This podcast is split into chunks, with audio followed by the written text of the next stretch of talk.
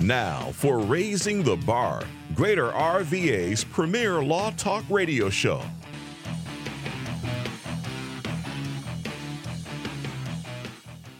Good morning, and welcome to Raising the Bar, the Law Talk radio show.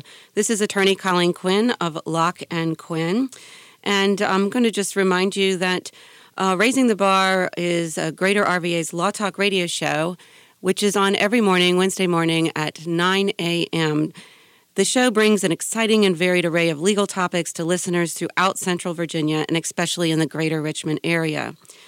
Um, on Wednesday morning, the one-hour show features true-life stories and cases, legal tips, and information from experts and specialists, including not just lawyers, um, but we have clients, doctors, social workers, mental health professionals, life care planners, um, economists, many more, uh, different experts that uh, are involved in different aspects of the law.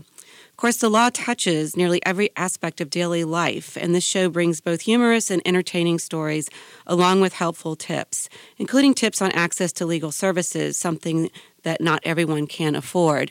In fact, one of our shows was on access to justice, and by next week we will have on the Raising the Bar Law Talk uh, radio webpage um, all of the available legal resources that are out there, either on a free pro bono basis or on a reduced fee type basis.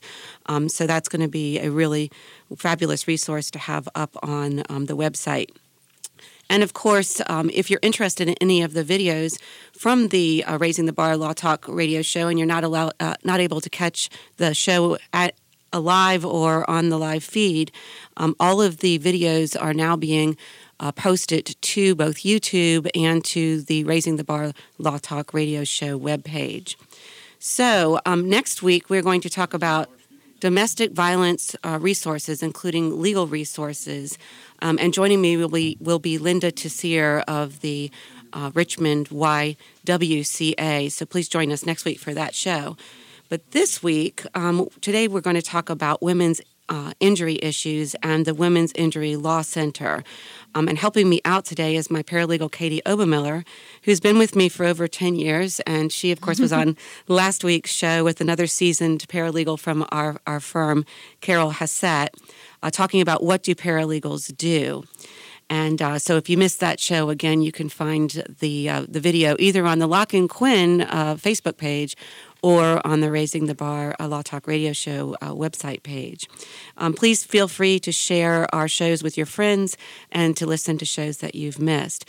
So, Katie, good morning. Good morning. Um, this is going to be fun today because you get to ask your boss questions, right? Very fun. Yes. So um, let's talk a little bit about uh, women's issues um, and issues that are unique to women um, and uh, maybe the Women's Injury Law Center. Okay. Um, so, Colleen, when I first started with you um, ten years ago, you had already formed the Women's Injury Law Center. So when did you form that and, and why? That's a great question. um, the concept began around two thousand three, and we actually launched the Women's Injury Law Center in two thousand four. And what I was seeing was I was seeing that, one, there were no uh, female attorneys out there that were kind of promoting themselves as available Um, to uh, to folks, to clients um, who had injuries, um, who might just want a, a female to handle the case for them. And so that evolved into the tagline that we have for the Women's Injury Law Center, which is, sometimes it takes a woman to understand. Um, now, we're not, we're not trying to be sexist with the tagline, but um, it's just, in some instances, um, you know, women can be a little bit more empathetic um, about certain things. And um, we also, uh, I came up with the concept of the Women's Injury Law Center because there are certain um, injuries that are unique to women, um, but there are also injuries that are unique to children and to men where they sometimes might want female representation. Um, and, in fact, I had a case with a gentleman who, it was a really, really bizarre case. Um, he actually was staying at an extended uh, s- uh, stay hotel, and um, their sink kept clogging up. So he asked um, uh, the maintenance person to come unclog the sink. Well, this was a hotel where the maintenance person was also the receptionist, was, oh. you know, pretty much did, did yep. it all. And so the maintenance person just handed him uh, essentially a jug of uh, a jug of uh, the equivalent of Drano, some some you know plumbing type oh. cleaner. And he went to clean the, the my client went to clean the sink, and he ended up um, uh, splashing this really caustic substance on him. Yeah, the, yeah, exactly. Oh. And it actually splashed on his groin area and then on his arms. Well, he ended up having an allergic and a burning reaction to it, ended up hospitalized. Um, and then the Silvadene dressing they used at the hospital, he was allergic to that. So he ended up having something called Stevens Johnson syndrome, where he actually started inter- uh, burning internally. Oh, my God. Yeah. So they had him medevac him to M C V, and um, he es- essentially was burning from the inside out. And um, he was in a coma for over a month, yeah. And so he eventually survived this, but wow. I ended up handling his case, and w- one of the things that he told me was that he um, felt so much more comfortable with a female attorney because due to this whole process, he had basically lost his sexual function. Yeah, and so he, he told me, he said, you know, that was something that he hadn't even sh- shared with his, his girlfriend. I mean, clearly she must have picked up on it. You right, know? right. So, but, you know, he was still recovering from all of these things. Um, so anyway, he said that that was something. And so I discovered um, from that case that there are certain right. cases where uh, a guy actually might feel more comfortable talking to a, a woman about certain things. Um, and then, of course, uh, we also have had a lot of daycare cases, as you know. Yes. And um, I had another case where the little uh, the infant had um, been given a hot milk bottle, and the hot milk bottle um, basically scalded her face and everything, and she spit it up. Um, yeah, and so anyway, she had third degree. She had really bad burns all over her face and also over her chest area. And when the mom came in to interview me um, about the case, um, the first thing I said to the mom was, "Oh my gosh! I mean, her chest. I mean, that's your your tro- that's your trophy area. Right, you know, I mean, that's right. where you hang all your necklaces and everything." And she looked at me and she said, "Oh my gosh, you get it as a woman. You get it." And so, you know, not not to diminish guy attorneys' abilities, um, but they're just some things that women can pick up on. Right. You know, that um, guys don't necessarily pick up on. The, the trophy chest, you, you know, how you and I as women, we we, we hang our necklaces there, right? I know, I, mean, you, you know, I know. It's kind of like a showcase, right? So not all guys wear V-necks. Exactly. That's a good, good point. So um, the other thing you uh, you were going to, um, uh, you were asking me about is, you know, why I basically um, set up the Women's Injury Law Center. Um, was also because there are certain um, injury issues that are unique um, to women. Um, and so uh, we kind of touched on that when I did the show with Anne McDowell, um, Anne, Anne McDonald um, on brain injuries, okay. which was one of those areas. So what types of cases um, do those, does the Women's Injury Law Center handle? Um, well, as you well know, we cover, cover civil recovery for sexual assault and harassment. Okay. Um, and, of course, that's a huge topic yes. in the news today um, with all of the women starting to come forward about incidents of sexual assaults and harassment. Um, and then, of course, we cover salon and spa right. issues, um, botched medical procedures, um, the, the botched boob jobs, and mm-hmm. much, much more. Um, and then, of course, you know, women are more uniquely affected by having so many responsibilities as caretakers and then having a more emotional side to them. Um, and then uh, women also are affected differently when they um, are injured and have scars and disfigurement, uh, kind of like the little girl with the, yeah. you know, the, the trophy chest. But if a woman has a scar on her face or... or the, on, we had the, the lady um, who got burned, I think it was her chest area by... Um, what was it? A curl, the falling, cur- the curling the, iron. The by curling the, iron. Yeah, the, the salon she went to, they dropped the curling right. iron on her, and it fell in her neck and chest yes, area. Yes, that's right. Exactly. Yeah, and um, Also, uh, women that have um, scars on their hands right. and their yeah. legs. Um, it, you know, a, a guy, it's kind of like a battle wound for a lot of guys, but for a, a woman, she's just so much more um, sensitive about those things. And then, of course, we've had a lot of employment cases um, with the sexual harassment and different types of harassment and discrimination. So um, talking about how women are affected a little bit differently um, when they are injured, joining us today is um, on the phone is going to be Jennifer Kain Kilgore, and she's an attorney editor for Enjuris, um, Enjuris, E N J U R I S, which I invite our listeners to uh, take a look at the Enjuris uh, website. It's, it's basically an online uh, magazine or blog, and I've been fortunate enough to uh, work with Enjuris on a couple of articles that are unique to women's injury issues. Um, one of the articles uh, is uh, se- Sexual Assault Victims Can Seek Monetary Justice, and we're going to talk a- about that a little bit more later, civil recovery for okay. you know, sexual assaults. But then also another article is When Victims Prefer Female Personal Injury Lawyers and mm. Are They Available, which was um, another Uh, interesting article that I did with Enjuris. So you can find those articles on w w w dot enjuris dot com slash blog, and um, there are a plethora of other um, articles. That's my twenty dollars word for the day, plethora. uh, yeah, there are a plethora of other articles on that, that website as well. So, um, Jennifer, are you there? Yes, I am. Good morning. Good morning. Um, welcome to Raising the Bar, the Law Talk radio show. We're so happy to have you on the show today.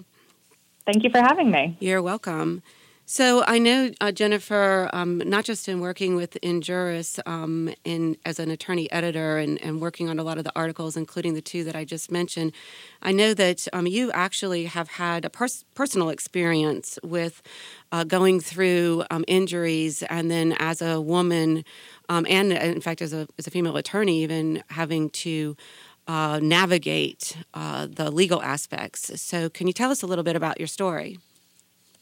Uh, yeah, absolutely. When I was seventeen, I was on my way to visit uh, Georgetown University. We were college searching, and we were rear-ended in uh, on I ninety-five at sixty-five miles per hour, and Uh, I ended up breaking my spine in four places, wow. and and um, that led to my first um, uh, car accident case, and uh, that was a seven-year litigation. Wow! Uh, in in New Jersey, and I'm from Massachusetts, and the driver was from Florida, so uh, that was a very long, protracted litigation. And then the same thing happened nine years later. Oh, my. Uh, yeah, and that ended up uh, causing me to leave. I had a, I had a, I was working as an attorney at, by that time. I was an estate planning attorney, and um, that caused me to leave the workforce entirely, and now I work from home, and uh, I work remotely for Enjuris, and which I love. yeah, that's that's that's nice to be able to work from home. It's interesting that first case lasted seven years. Wow. I mean, in Virginia, we have a statute of limitations at t- two years, so our cases tend to move a little bit faster, but in other states, um, they'll have longer statutes of limitation. Or you know, since you were sent, um, how old were you with that first accident? You were... I was seventeen. Seventeen, yeah. So there, there usually would be um, another year at it for you until right. you turned uh, age of majority, um, age eighteen. Um, so tell us a little bit more about um, now you're working from home as a result of um, these the, both of these accidents. Tell us a little bit more about how these injuries have affected you. Well, uh, so I ended up getting two spinal fusions, and looking at me, you can't really tell. I um, I present really well, but I still have a lot of physical limitations, and uh, every level of my spine pretty much has some kind of issue. Wow! So I have to I have to take it easy most days. Mm-hmm. I bet. And. and- Oh, I'm sorry. Go ahead. No, you're fine. As so, as a as a as a woman, um, how how did dealing with those injuries differ, do you think, than um, a guy going through some of the same issues? It was very it was definitely a very male-dominated process, which at the time I thought was just the norm, and I I still didn't like, and I still very much noticed. And during the second accident, I I was fortunate enough to have one of my very good friends as a paralegal, and she was the one who actually handled most of the process, and she was very, very tender and and just kind, and it was it was something that was just so noticeably different than the first time around. And you know, I was so young the first time, and I was in this state that I was not familiar with, and it was this multi-state litigation. I had no idea what was going on, and you know, you're you're going through all these independent medical exams. You are not familiar with the process. You're this young seventeen-year-old kid, and you have literally no idea what's happening, and you just want somebody to tell you what's happening. And when you're going through a, like with all those medical exams, it, it would help to have some female representation, I think, and I did not have that. It was entirely, entirely male. Yeah, and having a... I really... Having a good hand holder, somebody that's empathetic, um, is is really critical. And and just um, so that our listeners understand, those independent medical exams that you described, um, those actually are um, typically are defense medical exams, a lot of them, um, where the defense is basically scrutinizing whether you're actually injured or not. Or, were those some of the exams that you underwent? Yes, and I had a host of them. Yeah, and now nowadays, um, we those of us in the personal injury field, um, we really, really advocate for ensuring uh, more protections during those exams, including having somebody with you in the exams or having the exams videotaped, um, because having somebody there with you um, as a handholder, essentially, and kind of, you know, you understand what it's like to kind of go through those exams and be scrutinized. Um, having somebody there just as a companion can make a big difference. Um, but also, um, by having the companion, uh, a, a third party, or having it videotaped, um, it helps for us to have a more truthful view of what actually happened during the exam. Um, because I'm, I'm assuming that um, these exams that you did, especially some time ago, where Uh, we personal injury lawyers were not as vigilant about making sure we protected our, our clients in these exams. I'm assuming you were probably in them um, with no advocate or any uh, third party there. Correct. Yeah. Um, which, I mean, my mom was there, but so well, that's having your mom there. That's a very good thing. So. Um, and so that was back when you were seventeen. Um, so let me just clarify. So the, the paralegal that was your friend, was that in the first accident or was that in the second accident? That was the second accident. Okay, so you you went through the first accident without having um, at least a legal advocate um, that was that was female, that was of the handholder, empathetic variety. Um, but at least in the second accident, you had your your paralegal girlfriend who um, helped you. That was a better experience, I take it? Oh my gosh, it made all the difference in the world.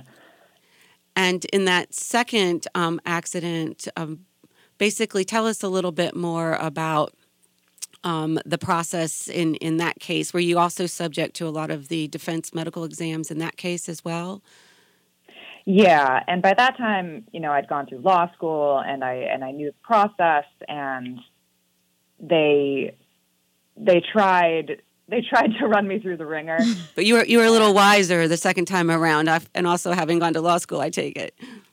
Oh yes, so so I I knew what was up by that point, and between that and between having my friend as the paralegal, I it was it was a lot easier and a lot faster, and I I just I I was on my toes a lot more than the first time. Um, that is an extremely bad break to have gotten um, involved in two uh, bad accidents, mm-hmm. um, and now have the injuries that you have. Um, what are the, the lifelong repercussions of those injuries, and how does that affect you in your caretaking abilities, um, and basically how does it affect you generally? I am uh, I have a fusion from C four through C six. So that's pretty much locked in place. I have um, permanent injuries, T eleven through L one. So we're just talking spine now. And right, um, and when, and just for our listeners, because yeah. you, you've got that medical jargon down, uh, Jennifer. Yeah, I um, so so basically, when we're talking the, the L parts, um, we're talking about the lumbar parts, and when we're talking about the T parts, we're talking about the thoracic part, which is like it's the middle mid- back. Exactly. And we're talking about the C parts, we're talking about cervical, which would be up in the neck, neck. area.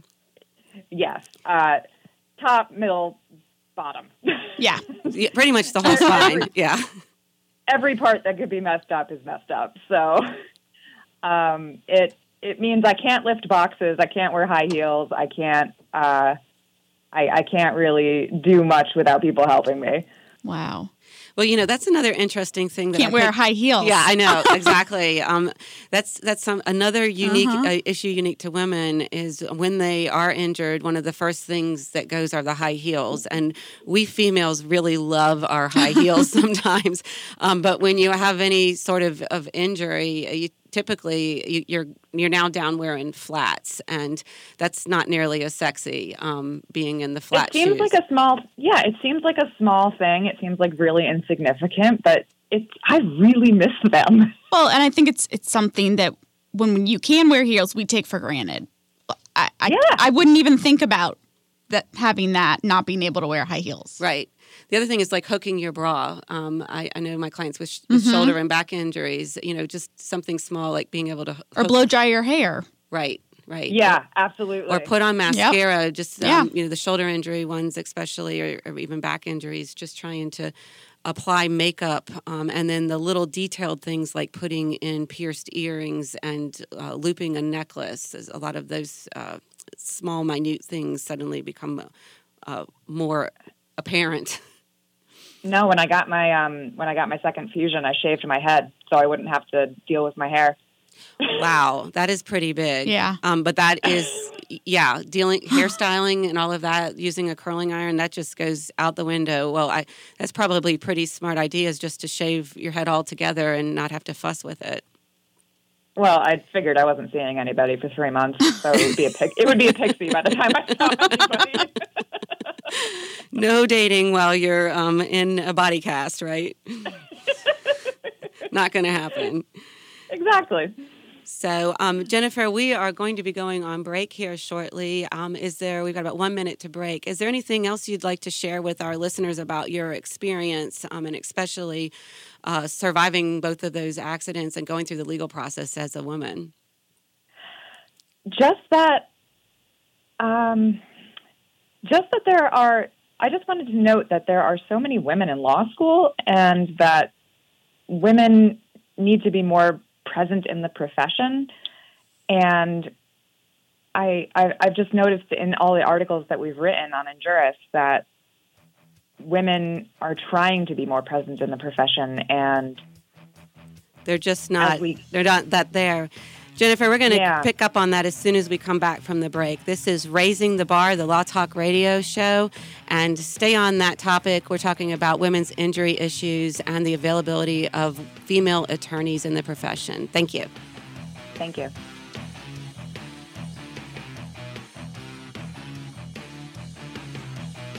You've been listening to Raising the Bar, Greater Richmond's premier Law Talk radio show.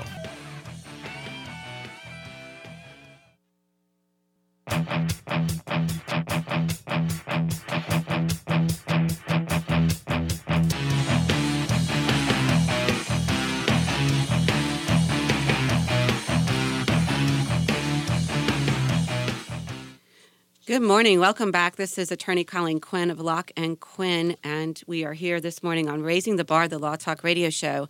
Uh, this morning's topic is talking about the Women's Injury Law Center and certain injury issues that are unique to women. And just before the uh, the break, uh, I was talking to Jennifer Kilgore, who is the um, attorney articles editor for um, Enjuris uh, online magazine, which can be found at w w w dot enjuris dot com. One of the articles that I uh, worked on for the magazine is When Victims Prefer Female Personal Injury Lawyers and Are They Available? So just before the break, um, we were, were talking to Jennifer um, about the the fact that there are not a lot of uh, female personal injury lawyers or lawyers um, out there going into this field being advocates, yet there are so many women right now coming through law school. So, um, Jennifer, since we had to uh, cut quickly to the break, um, if you just want to finish uh, your your comments on the when you were working on this article and when Enjuris was working on this article, um, some of the difficulty of, of finding those female lawyers out there. Sure, yeah. Um, this past year, we noticed that the, it was the first year that more women were applying to law schools than men, and it was it was the first year that that had actually ever happened. And yet, you know, you get to the Fortune five hundred companies, the Fortune one thousand companies, and you're you're still seeing that women are vastly underrepresented, and we just need to see more women making partner and more women becoming associates and more women getting these jobs. And you know, they're they're absolutely qualified. It's just this, you know, this old boys club.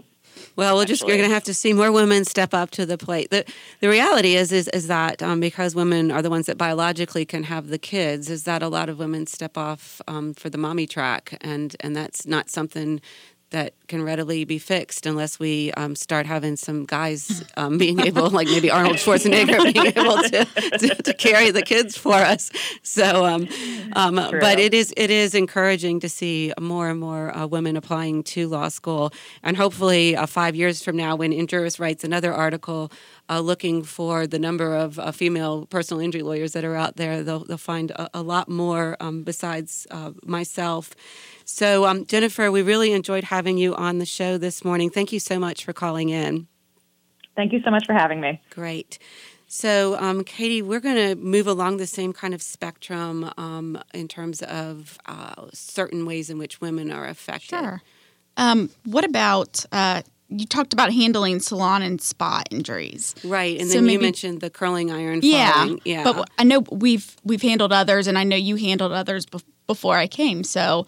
You want to give some examples of those? Well, the, the biggest one, and, and you've seen this one, and, and I've had cases before you came on board, and then we've had cases since, and, and that and that is when a woman goes in and she gets the wrong, um, and, and typically she'll go in for either a coloring or highlight type procedure, right. or, or a perm, you know, to get a, a and most recently a, the, the gal that came in that had the spiral perm that she wanted mm-hmm. done, right, so that she could look like uh, Julie Dreyfus Lewis, yeah, and um.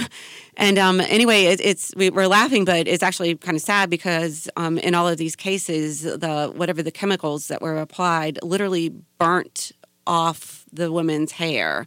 Um, in some instances, I had one case where her hair was completely burnt off, and when and she had this luxurious, long, silky, um, straight brown hair. Um, and what came back was um, just these little wispy kind of Doctor Seuss tufts yeah. that kind of popped up all over her head. Um, and so I'm constantly preaching about when you go to a hair salon or any salon, uh, making sure that you have a truly qualified right. um I guess, uh, hairstylists, and that you ask them for all of their licensing and certifications and know that they're experienced.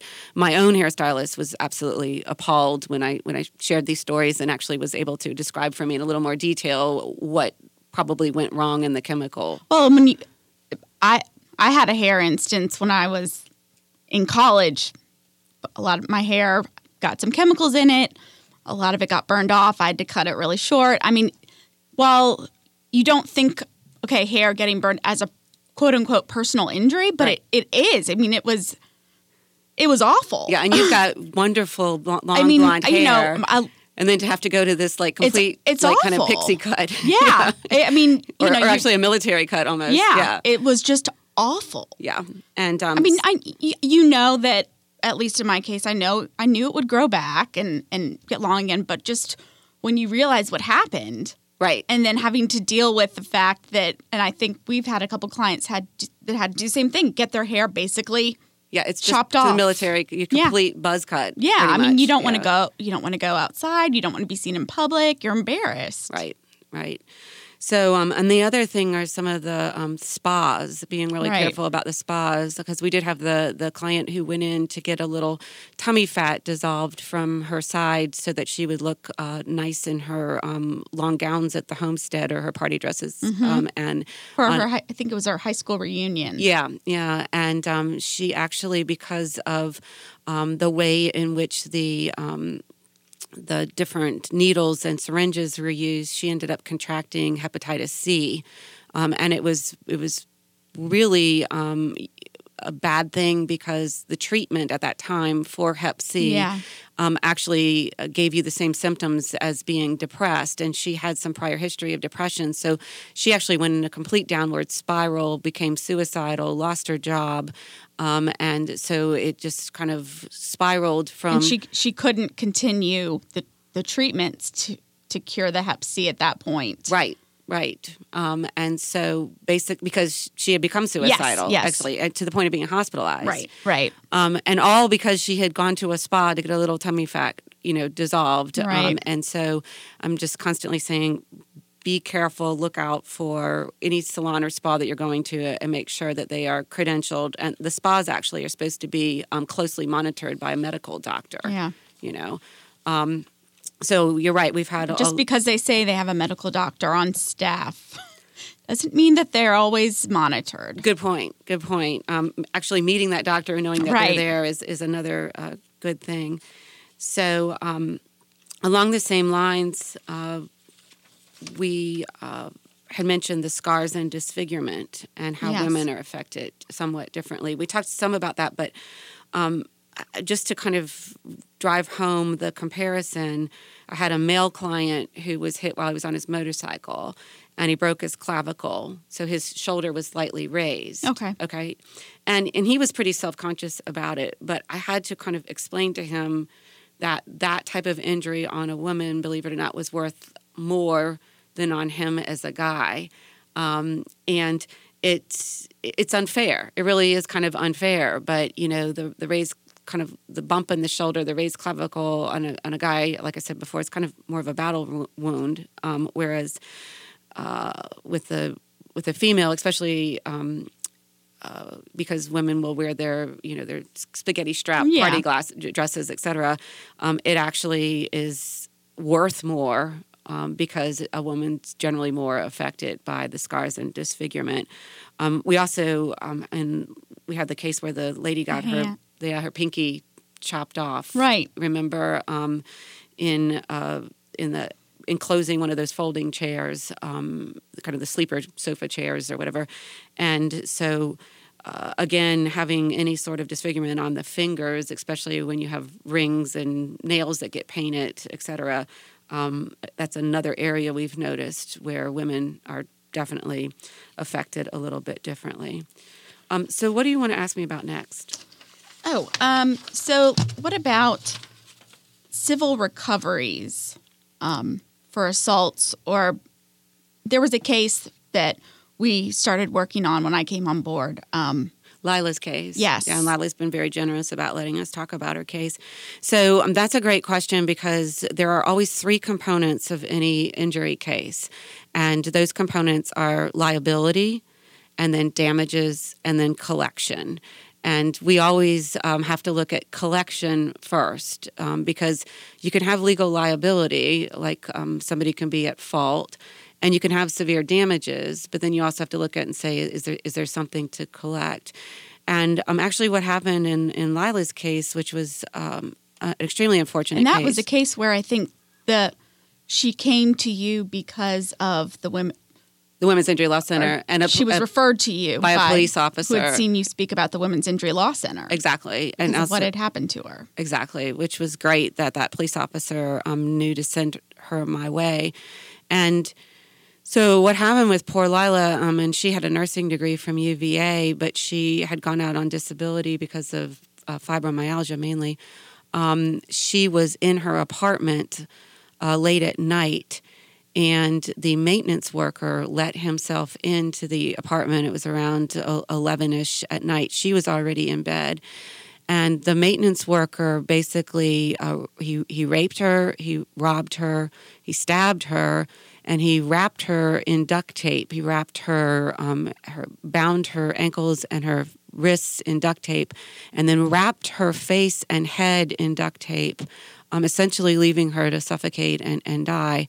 Um, because of the fibromyalgia and that she had been dealing with, she actually had um, engaged in a lot of yoga and meditation. And, and if you'll remember, um, just this uh, phenomenal story of her telling us how she remained calm and she was able to get a little pinky mm-hmm. up inside the duct tape near her mouth so that she was able to get a small breathing hole. And she survived this incredibly horrendous um, experience. Um, so, uh, of of course, there was a claim against the maintenance worker who who caused all this injury. Um, but uh, you know, there was a, a criminal case, and of course, he got I think two life sentences and was sent away. And but he didn't have any assets himself, if if I believe exactly, I remember correctly. Exactly. I mean, he's off in prison right. with with you know not a not a pot to pee in, as as we sometimes right. say. And um, so you know, the the issue then becomes okay. Who else might be liable um, that uh, we can collect from? And so, of course, we then looked at the um, the uh, apartment complex, and turned out they had hired the maintenance worker through a temp agency. Right. And then we just ended up discovering, and with the help of the police officer, actually, that this guy had about a five-page um, rap sheet, uh, you know, that is a criminal record. And uh, the temp agency had done a very loose three-year internet check. And then the apartment complex had this fancy key system that wasn't put into use. Um, the other thing I always preach to um, anybody, male or female, if you uh, if you live in any sort of apartment complex or any um, rental unit um, where the apartment complex will not let you put a deadbolt on the door, um, then you need to fight that, because there's no reason why right. not to have a deadbolt on the door. Because in this case, um, uh, Lila was told she couldn't have a deadbolt on the door, right. which would have been the, the last line of, of uh, resistance. Because the maintenance worker had actually had her key with, on his person with him for about two weeks prior to That's, to doing this. And if they... If she had her deadbolt, right. then he wouldn't have been able to right. get in. Or if they had actually used their their key safe system... Right, he wouldn't have had they the key. Someone would have been notified that the key was not returned. Right. And he'd had it that whole time. Great memory there.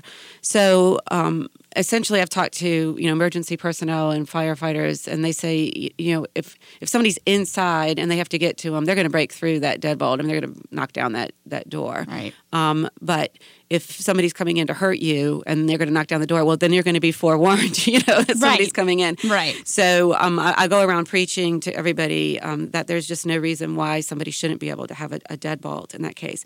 So going back to the, the coverage issue, we were able to get a recovery from um, the uh, basically the temp agency's insurance company and also the apartment complex's insurance, and able to get a recovery for Lila. The really sad thing, though, about those types of cases is that she had to live through the entire criminal case. And then now we have the, the civil case, and now she has to live through that case and us having to go line by line and piece by piece with her through that case, and then her having to be subjected to a deposition yeah. and having to constantly relive that ordeal, um, which was really difficult for her. Um, but fortunately, we were able to get a recovery for her. Um, we were able to move her into a safe home with her security dog and with a lot of a, a great security yes. system in the house. And she was also able to get some of the therapies that sh- that she needed as well, um, including she was already working, I think, with Iraqi um, uh, orphan refugees yes. as part of her therapy, which is a really remarkable person. So... Um, That issue of kind of looking for the coverage that might be out there is really one of the biggest factors in trying to get any recovery in these cases. What are are there instances when, say, there's an assault or something like that happens, but there's no there's no coverage? Yeah, in fact, um, you might recall you were involved in a case with me where the girlfriend and boyfriend were yes. living in the same house, and um, he.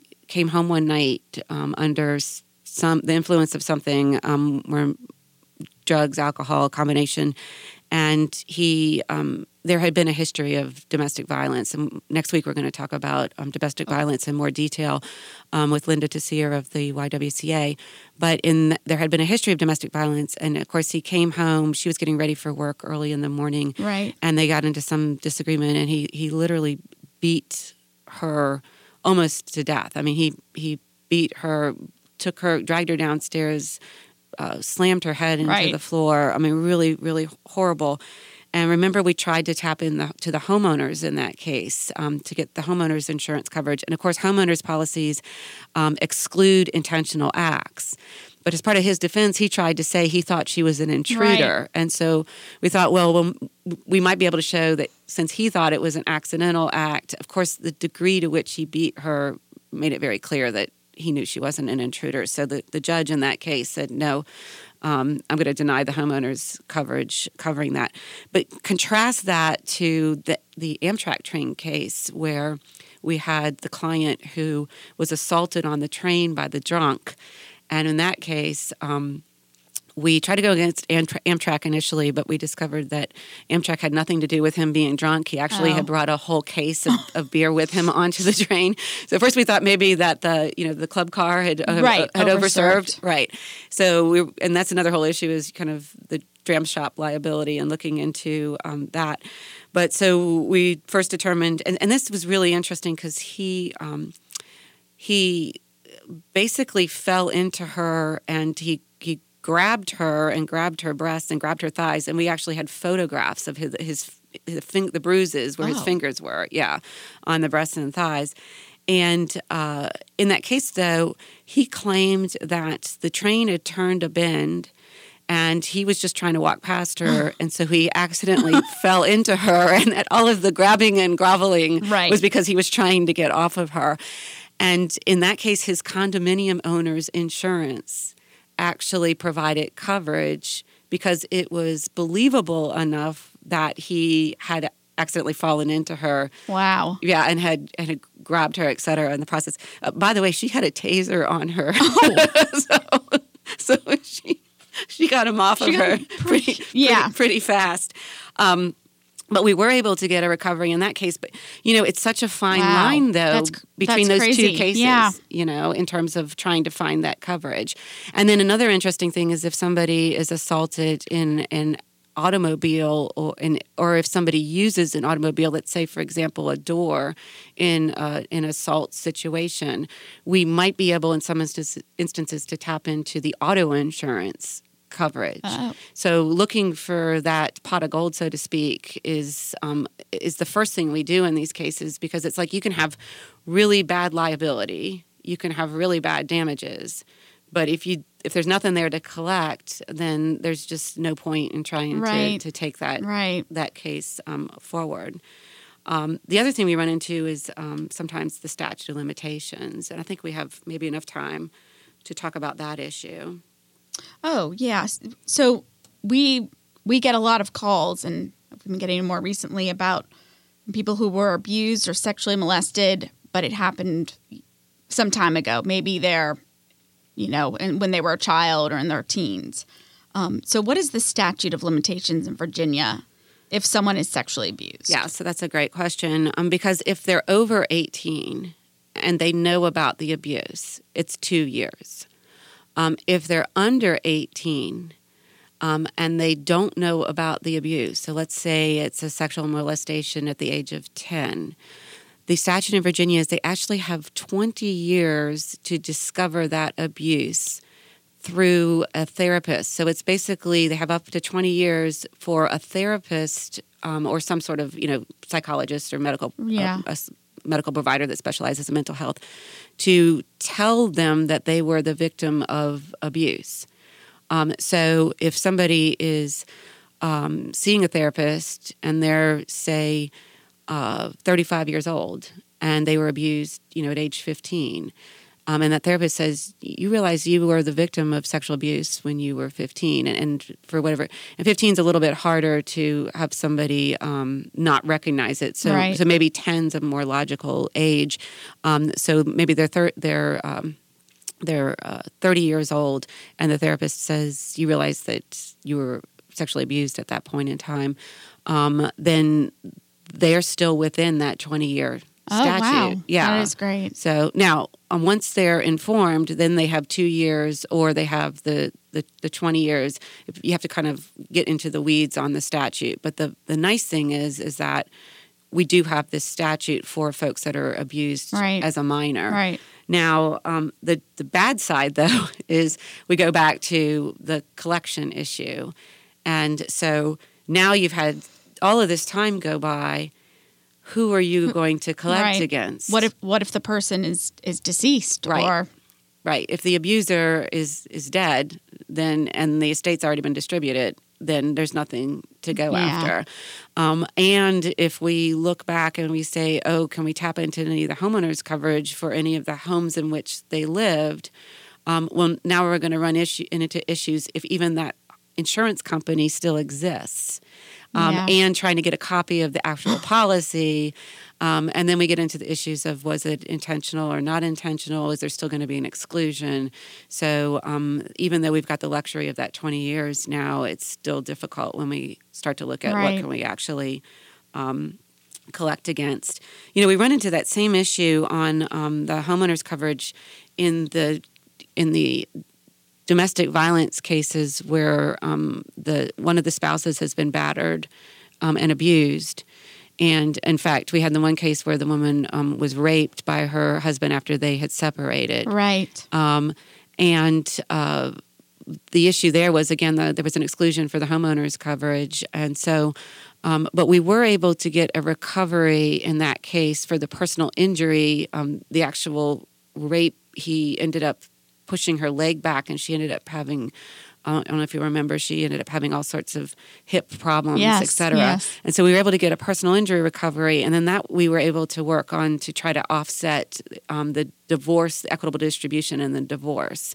Um, but those cases are still, still so hard. Um, but it's it, it does still mean that if there is an issue of um, an assault or abuse in the marriage and the divorce attorneys are looking at that, then they're going to w- want to basically know that that personal injury claim is there and it's of some value, you know. It's good um, to know. Yeah, so that um, so that's out there. Um, so we're probably going to need to do a second show right. where we continue to talk about the Women's Injury Law Center and also a lot of the, um, the issues that are unique um, uh, to women. Um, but one of the things that um, we did want to try to touch upon just a little bit today that we that you and I talked about when we did the Common Misconceptions About Employment Law show, and um, that is uh, sexual harassment. Oh, on the job. Yeah. Sexual, yeah. And, and that's because that's such a hot topic right, right now. Right.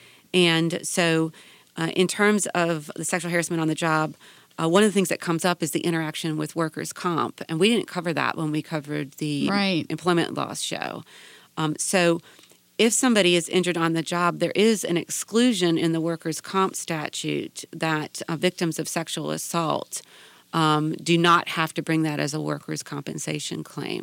Oh, yeah. Okay. So um, basically the statute is Virginia Code sixty-five point two dash three oh one. Um, and anybody who in the course of employment is sexually assaulted and reports that assault to law enforcement um, basically can be exempt from uh, that having to be a workers' compensation claim. So they could bring a civil, yeah, potentially. They can, they can bring a civil action, right, and it doesn't have to be um, workers' compensation as their exclusive remedy. And then, of course, always, you know, in, in that show we talked about Title Seven yes. sexual harassment. Yes. Um, and, of course, as we finish up the today's show, um, I will tell my story that I love to tell, especially because sexual harassment's in the news right. so much. I, I think we have to talk about Llewellyn Connolly. Um, oh. Yeah. So my eleventh grade school teacher, um, Llewellyn Connolly, very Southern, very matronly. Um, she she said to us, uh, class, class, you must know it is harassment. And and now, now know that Miss Connolly never, ever said a cuss word or anything of the sort ever. Like, she was very prim and proper, et cetera. And so I just I have to share this story because I keep hearing harassment being used. And um, Llewellyn Connolly, I'm, I'm sure, is, is just uh, rolling her eyes at that. And so Miz Connolly said, class, class, it is harassment, for one never talks about harass. And I got to tell you, that's just been, it's just basically stuck in my brain um, ever since eleventh grade English um, was taught. And God love Llewellyn Connolly for, for sticking that in my brain so that whenever I see these radio shows and T V shows now on sexual harassment, um, you know how it's supposed to be pronounced. Thank you so much for joining us today on Raising the Bar, the Law Talk radio show. Join us next week as we talk about domestic violence and legal resources. Um, nine a.m., December thirteenth. We'll see you then. Thanks.